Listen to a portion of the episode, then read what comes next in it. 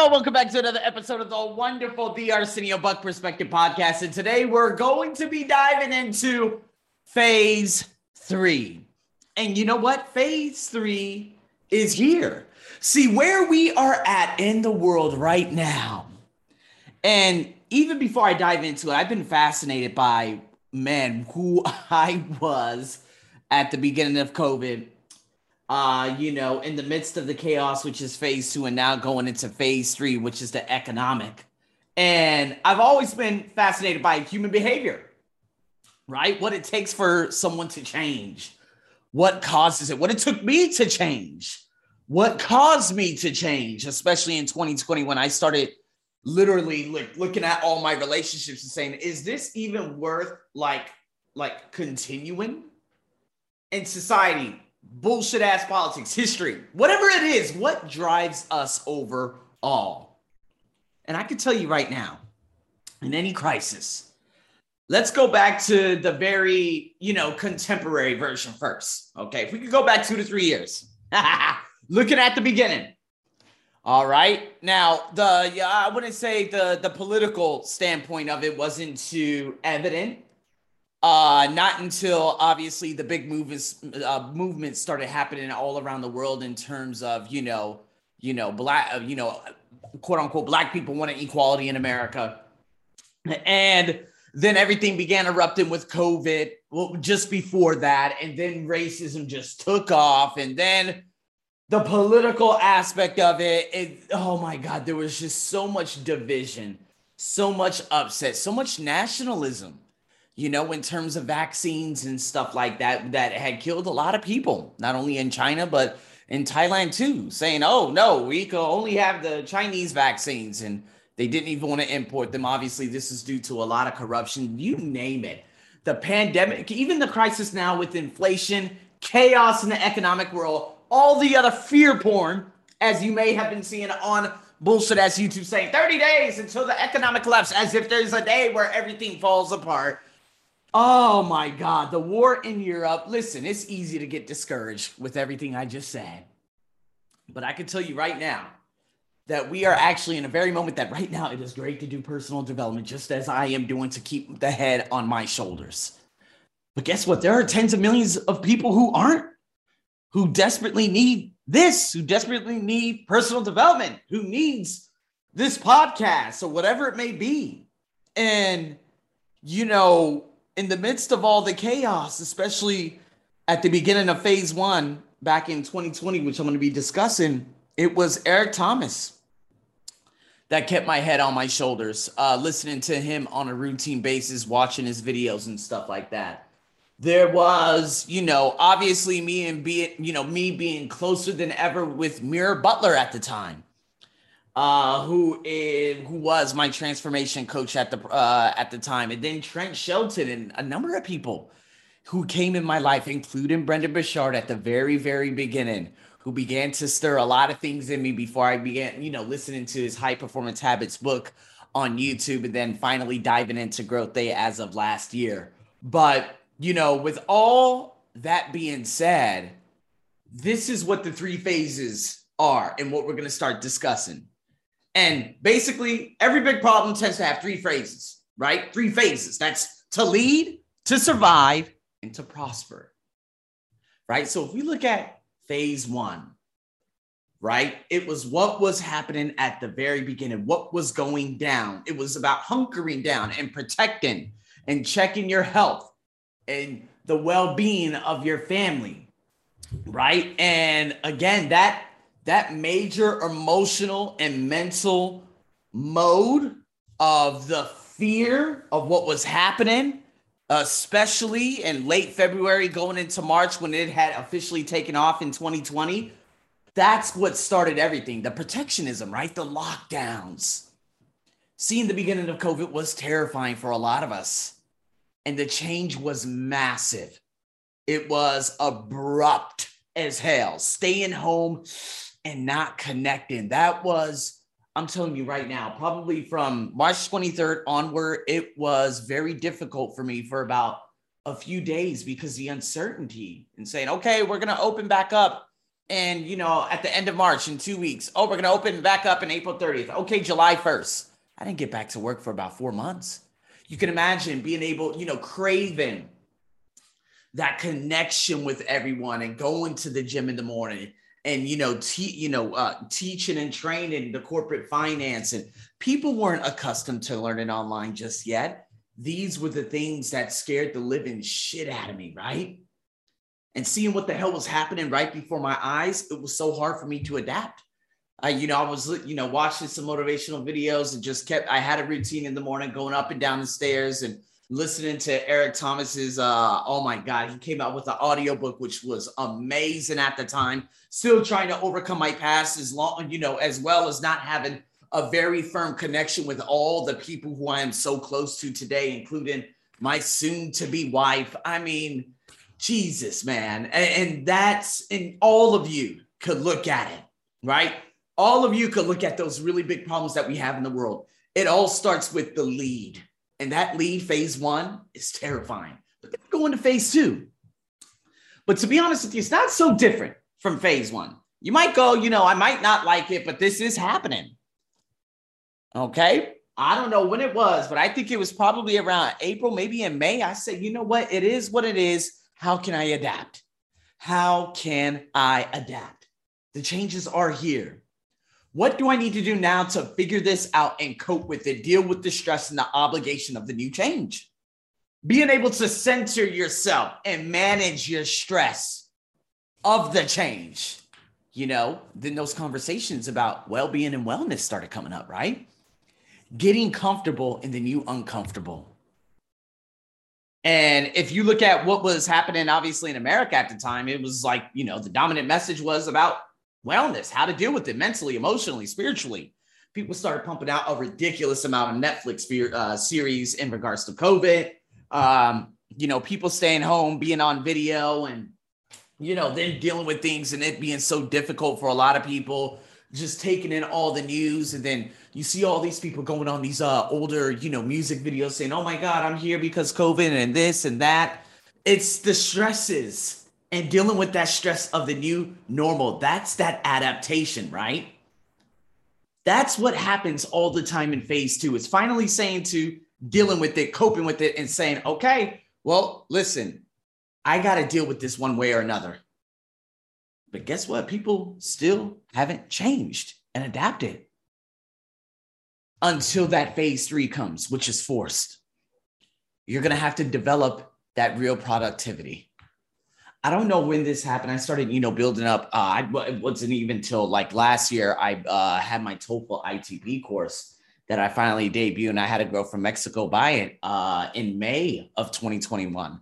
Was it May of 2021? Yeah, it was just before that. It was amazing. I was so and truly unbelievably grateful for it. You know, but it wasn't if it wasn't for COVID and everything and phase one and finally dealing with it and then finally saying, hey, you know what? This job is really not supporting me financially. What can I do? It took me about one year to figure it out. Sure, I had a couple of people on a very broken membership at the time because I didn't know what the hell I was doing and stuff like that. But I said, how am I going to figure this out? Because when the massive wave Delta came at the beginning of April, the company I was training at, they were gone. They never came back. It was a perfect excuse for them not to come back, right? They weren't really excited about obviously learning English and stuff like that. So for Delta to come, this is the perfect excuse to hurry up and drop me off. I said, Oh boy, well, they're gone. But I was like, I'm excited for the challenge. And so at some point, things really do get complicated in phase two, right? And I can tell you right now, the current environment, let's say, you know, in USA, let's say around the world, you know the peace the prosperity you know if you if you think about it you know let's just say the government was doing their thing for the last decade 2010 to 2020 or their government in your country whatever may be happening. Not trying to generalize or over index because i know a lot of people they they never got that change right? Um but then the the the division and separation that started happening and then you were forced to pick a side if you look at the culture of the last decade, we're talking 2010 to 2020, people still, hey, left behind, Not, you know, there, there's some people are still left behind. They're not making it. They're not getting any support. And then a lot of people still today are like, things will get back to normal. No, maybe we need to change, right? So many people are resistant to change, which makes it inevitable. Now, check this out there's no longer a pandemic. There is no longer a pandemic. Here in Thailand, they're still posting numbers and stuff like that, but nobody truly really gives a fuck. I'm seeing more and more masks come off, you know, more people just leveling their mask, you know, walking and stuff like that. Me, I'm just like, hell, who gives a damn? I got two to three months of immunity. Like life has gone on. Monkeypox, that was just all for like basically ad revenue, just to, you know, the fear monger a little bit more. They know that that shit ain't shit, right?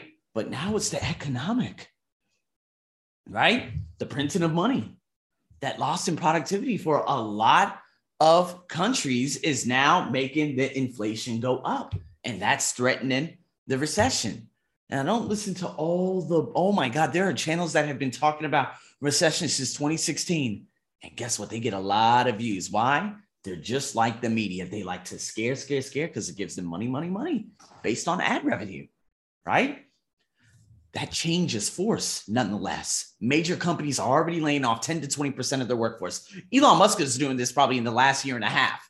Although Tesla is just like one of those very anomaly, you know, type of companies. But if you look at it, a lot of companies are laying off their workforces right now.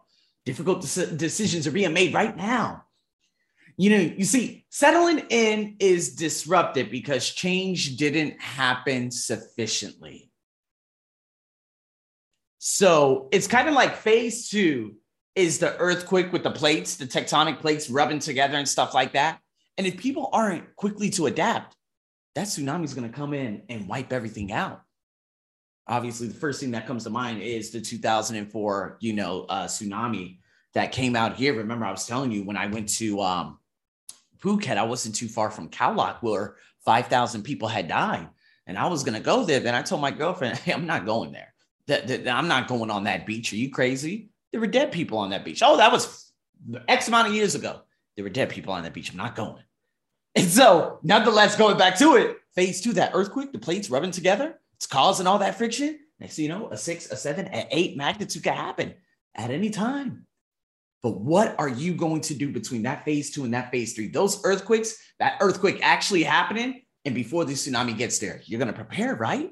Because if you don't prepare, you're going to end up just completely confused, like a lot of those foreigners were on the beaches in Phuket, and still just completely oblivious to what was happening before their eyes, all the water receding outward, and them having no emotional, like, like no emotional awareness or sense of urgency to get the hell out of there equals death.